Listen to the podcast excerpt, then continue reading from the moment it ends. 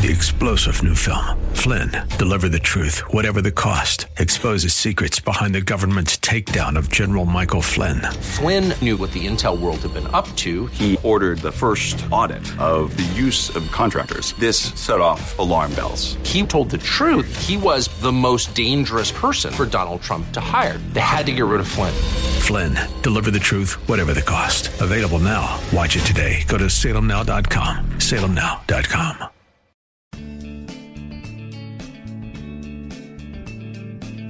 Grace and peace to you, and welcome to Radio for Real Life with Sean Azzaro. He's the senior pastor of River City Community Church here in San Antonio, Texas. A church that exists to help people like you find the real life you were created for and find it to the full. That's what Jesus promised in John 10 10. And today we continue in a series called Master Plan, and I've got a few questions for you. Has anybody ever told you to slow down? Are you always in a hurry? Do you feel guilty when you relax? You have to get sick to take time off? Well, as you discern God's master plan for your life, consider just being still, just breathing. RealLife.org has this full message, sermon notes, and series available for free. But if you feel led to bless this listener supported radio ministry, then please do. There's a place to give at reallife.org. Today's part one of a message called The Power of the Pause. It's time for Radio for Real Life. We're in a series called Master Plan. And as I was kind of preparing for what we're going to be talking about, I came across a subject that actually is one of the main reasons I want to have this whole series. You know, I was thinking about when we built this building. Of course, we had a set of plans, and we had, you know, this property, this whole story of this property is incredible testimony of God's provision. The only building we had to build on this whole property is this building. We brought in some portables for the school and for extra classrooms, but this building is the only thing we built parking lots were here, lights were here, uh, our, our, amphitheater was here, as you might have guessed. You know, we did we didn't build that. Some of you thought we built that. No, we didn't. But it's just a great story of God taking care of this fellowship and giving us everything we need to be able to do our ministry. But we built this building, and that process was something that was an education. We used the same builder we had used at our Redland campus. We had a, a new architect that he, he brought in. And one of the things that would happen kind of all during the construction process was that we would have a regular, started out, you know, uh, weekly meetings. Okay? And I'm not in love with meetings. There, I said it. I have to go to lots of them because when you're working with people and stuff, you got to coordinate, got to go to meetings. We've all read, maybe, or at least you've heard of Patrick Lencioni's Death by Meetings. Maybe some of you have experienced death by meetings. You know, you hear about meetings like, oh, God, really? And I kind of felt that way a little bit at first. At first, it was kind of like, oh, cool, it's going to be interesting. But then it's just like, oh, we're just going to check the progress and everything. And the general contractor was there. His superintendent was there. The architects were there. Willie Mayfield was running point for us on the construction part. He was there. I had to be in those. Sometimes our lender would show up and send a representative. So these were regular meetings, coordination. And the interesting thing I noticed about those meetings, and it reminded me of death by meetings, nobody was working while that meeting was happening. Everyone's getting paid, nobody's working.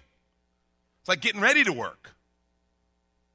And yet, I'll tell you, those meetings were absolutely critical, obviously, to the construction of a, a facility like this because it's complex.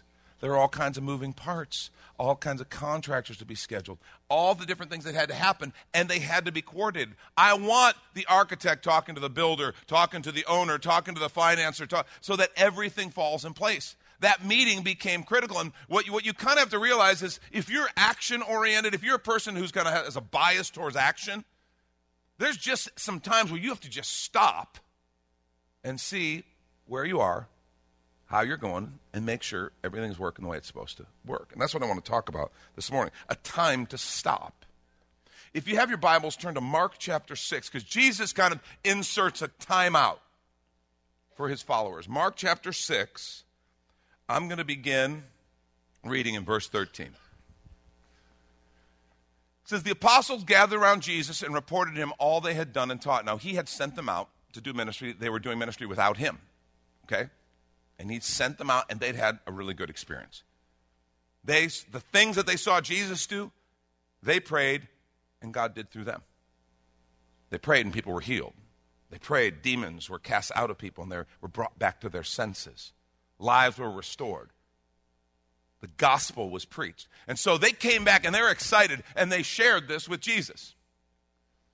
Then, because so many people were coming and going, by the way, you start seeing that kind of fruit in ministry, lots of people start coming around. Because so many people were coming and going, they didn't even have a chance to eat. He said to them, Come with me by yourselves to a quiet place and get some rest. Come with me by yourselves to a quiet place and get some rest. So they went away by themselves in a boat to a solitary place. Let me pray for us. Lord, I pray that you would speak to us today. I pray that we would hear your word and hear your heart through the message that you have for us. Teach us. Teach us to hear. In Jesus' name, amen. Now, if you know the story, okay, they never actually got to the quiet place, at least not right there, because, you know, the crowd found him. They followed him, and Jesus had compassion, so he taught them. And it w- went on and on. And ultimately, the disciples are like, Jesus, send these people home so they can go get something to eat. It's been hours. And Jesus says, Well, you give them something to eat. You remember where that happens? We have the feeding of the 5,000, a miraculous multiplication of loaves and fish to, for provision for these people. They ultimately did get to have some of that quiet time, but I, I just I, I want to pause and consider that call because I think that call of Jesus is compelling. Come with me by yourselves to a quiet place and get some rest. You see, Jesus' call is a call to solitude. Come away with me by yourselves. A call to solitude. Um, solitude is hard to come by, isn't it? It's hard to come by. So many people, so much input. I mean, it's one of those things, there are so many voices, so many opinions, so much pressure, so many expectations. Solitude is one of those things that's difficult. And what's interesting is it's not just like in that day, people had to be physically present to invade your space. Like today, we don't have to have that because we have everyone in the world right here in our pocket, don't we? And they all have access to us. Multiple kinds of access. As though email's not enough, as though text is not enough. No, we've got all kinds of messaging systems. Got social media. Thousand different ways for every person in the world to press in and be present in our lives all the time. And there's some great things about it. But when you start talking about solitude, a time to just get quiet, it's hard to come by. A call to silence. Remember, he said, Come with me by yourselves to a quiet place. Do you have a quiet place? We live in a world so full of noise. To actually find a place of quiet, of silence. You know, silence can be uncomfortable for people. You ever tried to spend extended time in absolute silence? It, it really is. It's a, it's a discipline. We've done disciplines of silence when we go on retreats before.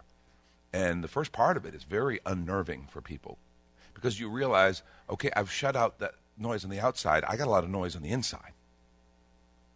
And you better have a pad prepared just to start writing the things down and put them so you can, you can put them down. It, last time I did it, it took me a good half hour before I could feel quiet begin to settle over me. It's hard. There's so much noise. A call to solitude, a call to silence, and a, of course, a call to the Savior. Because he said, Come with me by yourselves to a quiet place and get some rest. See, the beauty of solitude and silence is we get to hear his voice. We get to commune with him without all the interruptions, without all the noise. Come with me by yourselves to a quiet place and get some rest. Be restored. It's interesting. Jesus is not asking them or us to do anything that he didn't do regularly. A few verses later, after the feeding of the 5,000, we're told, after leaving them, he went up on a mountainside to pray. He went up on a mountainside to pray. And this is something we see Jesus doing multiple times throughout the New Testament. Mark chapter 1, I love this passage. Mark chapter 1, beginning at verse 35. They'd had a productive day of ministry. People were really beginning to respond. People had been healed. The gospel, they were responding to the gospel. So, very early in the morning, while it was still dark, we're told Jesus got up, left the house, and went off to a solitary place where he prayed. Simon and his companions went to look for him. And when they found him, they exclaimed, Everyone is looking for you. I love the way this is translated because this is accurate and it reflects the actual mood of the statement. It, it, he doesn't say, Found him and they said. No, they exclaimed. And there's an exclamation point. They're excited. Everyone's looking for you, Jesus. And understand, these guys left their conventional jobs, whether it was a family fishing business, whether it was a tax collector's booth, whatever it was, they got up and left and followed Jesus. And now they're starting to see some results. People are starting to understand. They believed he was the Messiah. And others are starting to think he might be too. And they're like, Jesus, it's going the way we hoped. We got some momentum, and you never want to waste the mo. So let's ride the mo, Jesus. It's exactly what's happening. Everyone's looking for you. This prayer thing's fine, Jesus, but come on. This, this, we got some good stuff happening. I mean, th- they had left everything to invest in this. So they had skin in the game. Everyone is looking for you. This is good news. Jesus replied, Let us go somewhere else, to the nearby villages, so I can preach there also. And that is why I have come. So he traveled throughout Galilee, preaching in their synagogues and driving out demons. You can imagine their sense of, of misunderstanding. Jesus. People are looking for you. But see, Jesus had been alone. He'd gotten quiet and he prayed. He reconnected with his mission and his vision. And Luke tells us this was a habit. Luke chapter 5, verse 16. But Jesus often withdrew to lonely places and prayed. He often did this. This is not unusual. And the question, I think an obvious question, why would Jesus need to go away and pray. Isn't he God? John 1 1. In the beginning was the Word. The Word was with God. The Word was God. Why did he need to go pray if he's God? Because we also know that he's fully man. He had flesh like us, he had pressures like us, he had people's opinions like we have, and he needed to get alone with his Father and get quiet and rest and pray and hear. I mean, what his disciples are doing is well intended pressure. Jesus, come on, let's get back. Guys, no, right now we got to pack up and go. Let's go. Because that's why I came. Well intended pressure. You ever gotten well intended pressure? Any moms in the room, you ever given well intended pressure? Moms, we love you for it. God bless you. Ever gotten well intended pressure from your spouse, from your kids, from a friend? It's not always bad. It's not always, you know, hurtful and evil. It's just pressure. And Jesus experienced the same temptations, the same challenges, the same pressures that we do. And so he would often go to quiet places alone to pray. See, the name of this message is The Power of the Pause. You've got to pause, stop, and rest, and listen. And let's take a quick minute to remind you you're listening to Radio for Real Life with Sean Azzaro, the pastor of River City Community Church, in this message called The Power of the Pause. The series is called Master Plan, which is available right now on the sermon page at reallife.org. And there, if you're able to bless back, your financial gift helps this radio ministry continue. Again, find the Give tab at reallife.org. And if you're looking for a new church home, here's your invitation from Pastor Sean. Do you ever look at your life and feel like you were made for something more? Jesus made a simple statement The thief comes to steal, kill, and destroy, but I came to give you abundant life, real life. I talk to a lot of people, and many seem to feel like they're settling for a whole lot less. Hi, I'm Sean Azzaro, pastor of River City Community Church, and we are so convinced that we were made for something better. We call ourselves a church for real life.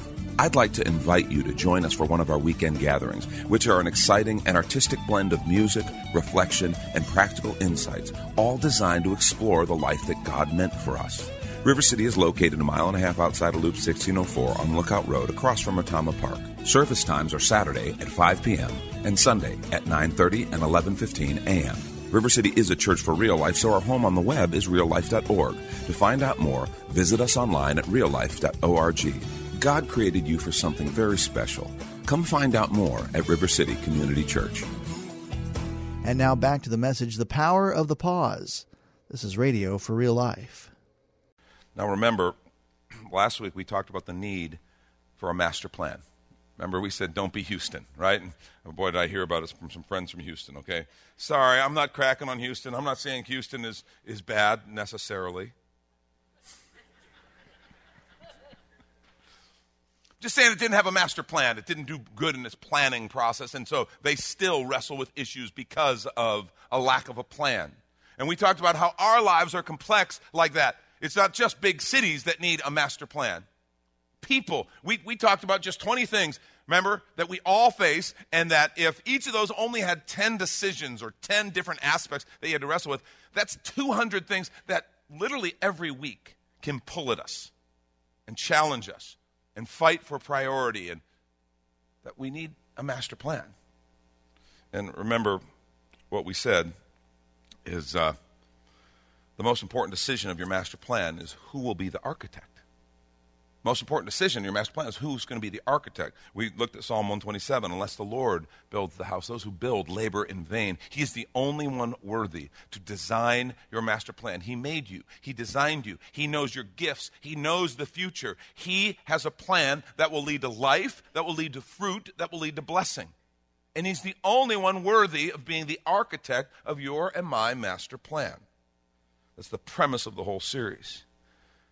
But this idea of the pause is really a result of the challenge of focus. The challenge of focus. My motivation for this whole series came out of this. Okay, my wife asked me, well, you know, what's your word for the year? This started in December. What's your word for the year? And just because everybody does that, I said, my word for the year is contrarian. I'm not going to have a word for the year, okay? Now you know what it's like to be Lori. It's not an easy thing, folks should pray for her. I'm like, that's my word for the year, contrary, all right? She's like, no, that's your word for every day. the truth is, the truth is, God had been stirring a word in my heart, my spirit, and the word was focus. The word was focus. I had this sense of burden, really, for our congregation, for our people, for myself. In this ADD culture we live in, it is hard to focus on the most important things. We have so many things pulling at us. So many things, good things. I'm not even talking about bad things. Sure, there are lots of bad things pulling at us. But even the good things, it is hard to focus on the main thing. And that's why I want to do this series called Master Plan, so we could kind of take a few weeks together and just focus on the main thing. See, we're so busy we have so much input all the time. We have to fight to focus. And I'm afraid many of us are too busy to actually consider a master plan. It's like we're just on survival mode. Just get through the week, get through the week, get through the week. Where'd that month go? Get through the week, get through the week. There's another. And we don't even have time to stop and think about a master plan. And so if you're taking notes, I want you to write this down. Here's the main point the master plan won't matter if you never pause long enough to look at it. The master plan won't matter if you never pause long enough to look at it. If we wouldn't have had those meetings with our architects, what good would it have done to have a plan? If we wouldn't have sat down, make sure the builder's following the plan all of a sudden the builder goes, Well, I had some ideas that I kind of just thought I'd throw in, and he starts going off a different plan. And then one of the subs go, Well, but I had a different idea, and I'm going off of this plan. A couple times it actually felt like that was happening, but we caught it quickly and we fixed it. Any of you who've ever built a house know you know how that goes. The master plan won't matter if you never pause long enough to look at it. Just slow down. See, we need time to discern God's master plan. God, what is it? What are you doing in me? What do you want to do through me? Time to understand God's master plan. Because there's sometimes things that you know God's leading in or you know God's saying. It's like, God, I don't understand. We need time to process with Him. We need time to align with God's master plan. How am I doing, God? What corrections do I make to, need to make? What adjustments do I need to make? And I want to suggest to you our busyness may be the greatest enemy of His master plan in our lives. Our busyness may be the greatest enemy we face, and it is epidemic. In fact, our creative team went to a couple different places and asked some different people, asked about their work schedules, asked about busyness, asked about rest and how that worked. Take a look at their responses. I think they're instructive. How many hours do you work a week typically? 45 hours. On average, usually almost almost 40. Every day, 11 hours. Every day? Yeah, hours seven every day. days a week. In the office, I work about 35 hours a week. At home on weekends, about 60 hours a week. What do you do when you're not working? When I'm not like on the weekends? Yeah. Uh, you know, get up, exercise, uh, maybe try to finish up some work from the week. What am I doing with break? Yeah, what do you do on your break? Shopping.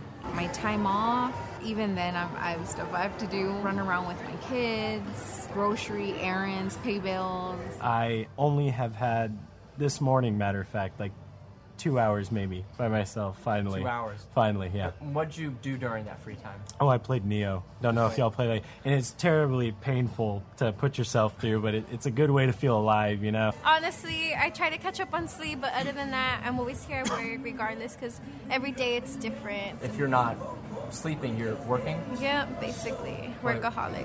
When was the last time you got a significant amount of time off? Ooh. Um, planning for my wedding in Dallas. And when was that? October of last year. and it was like two days. It was on a weekend. Like, If you want to consider my girlfriend a commitment and school, like I probably have one evening from time to time. Maybe like once a month. Maybe Once a month? yeah. I'd say we try to do, you know, some kind of travel maybe once every four months. So two, three, four times a year. After Christmas, like two days. Two days? Yeah. Two days to relax for all of Christmas. Yeah. Wow. That's not a lot. when I was born, I guess. no, um, I would say we'd have to go away. When I mean go away, I mean pack and go to Hawaii or something. We haven't done that since our honeymoon. The last time I felt like I wasn't on some sort of treadmill like scenario would have been so long ago I can't remember that far back because uh, everybody's work puts them on some kind of trajectory and it's very difficult to divorce yourself from that completely. So I don't remember the last time I felt totally detached off the grid, you know, you know, literally and, and metaphorically. But um, uh, it would be nice. Maybe one day I'll get there. Can you relate? It's instructive, isn't it?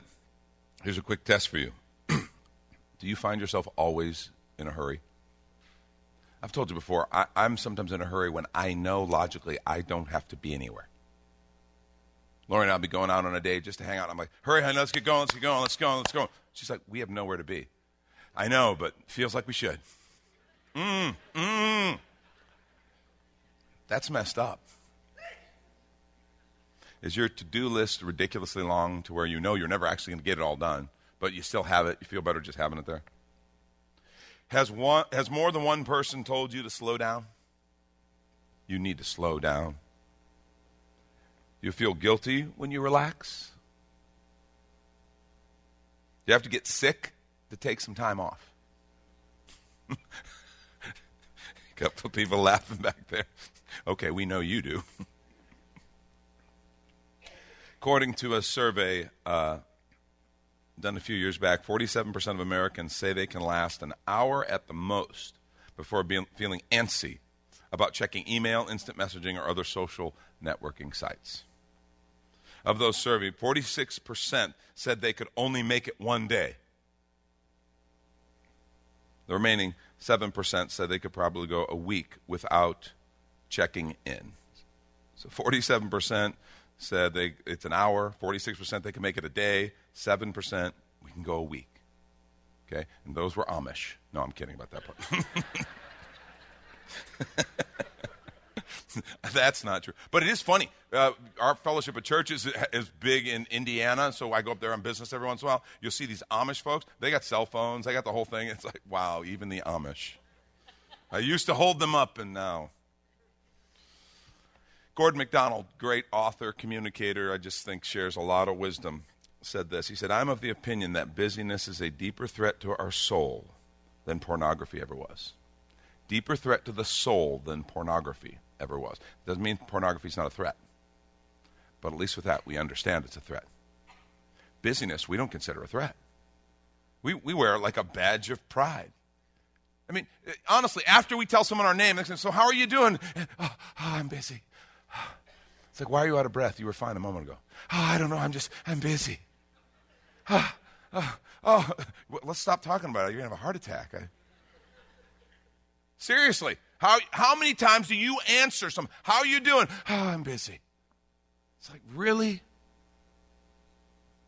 But it's almost like we ex- it's expected. We, we, we are, and we're proud of it, and we throw it out there. I want to suggest we have got to get off that treadmill. Hurry is dangerous to our soul. Busyness is dangerous to our soul. Noise is dangerous to our soul. We have got to learn to pause. Power of the pause. That's Pastor Sean Azzaro. You've been listening to Radio for Real Life. And if you'd like to hear this full message in this series, Master Plan, it's available right now on demand at reallife.org. And there, if you're able to bless back, your financial gift helps this radio ministry continue. Again, look for the Give tab at reallife.org. But of course, you're invited to visit and join us at River City Community Church, located on Lookout Road right behind Retama Park, with service times on Saturday nights at 5 and Sunday mornings at 9.30 and 11.15 If you'd like to call the church, the number is 210 490 5262. As Radio for Real Life is a service of River City Community Church. We hope you join us again next time for more Real Life. Three star general Michael J. Flynn, head of the Pentagon Intelligence Agency, knew all the government's dirty secrets. He was one of the most respected generals in the military. Flynn knew what the intel world had been up to, he understood its funding. He ordered the first audit of the use of contractors. This set off alarm bells. The explosive new documentary, Flynn, Deliver the Truth, Whatever the Cost, uncovers the facts behind this scandal. Flynn told the truth. He was the most dangerous person for Donald Trump to hire. I find out the worst enemy that I'm going to face in my life is right here in America. They took my assessment and they wanted me to change it. And I was like, I'm not changing it. They had to get rid of Flynn with in depth interviews, archival footage, and never before seen personal records of the man behind the headlines. I just felt like I was drowning. Flynn, deliver the truth, whatever the cost. Available now. Watch it today. Go to salemnow.com. Salemnow.com.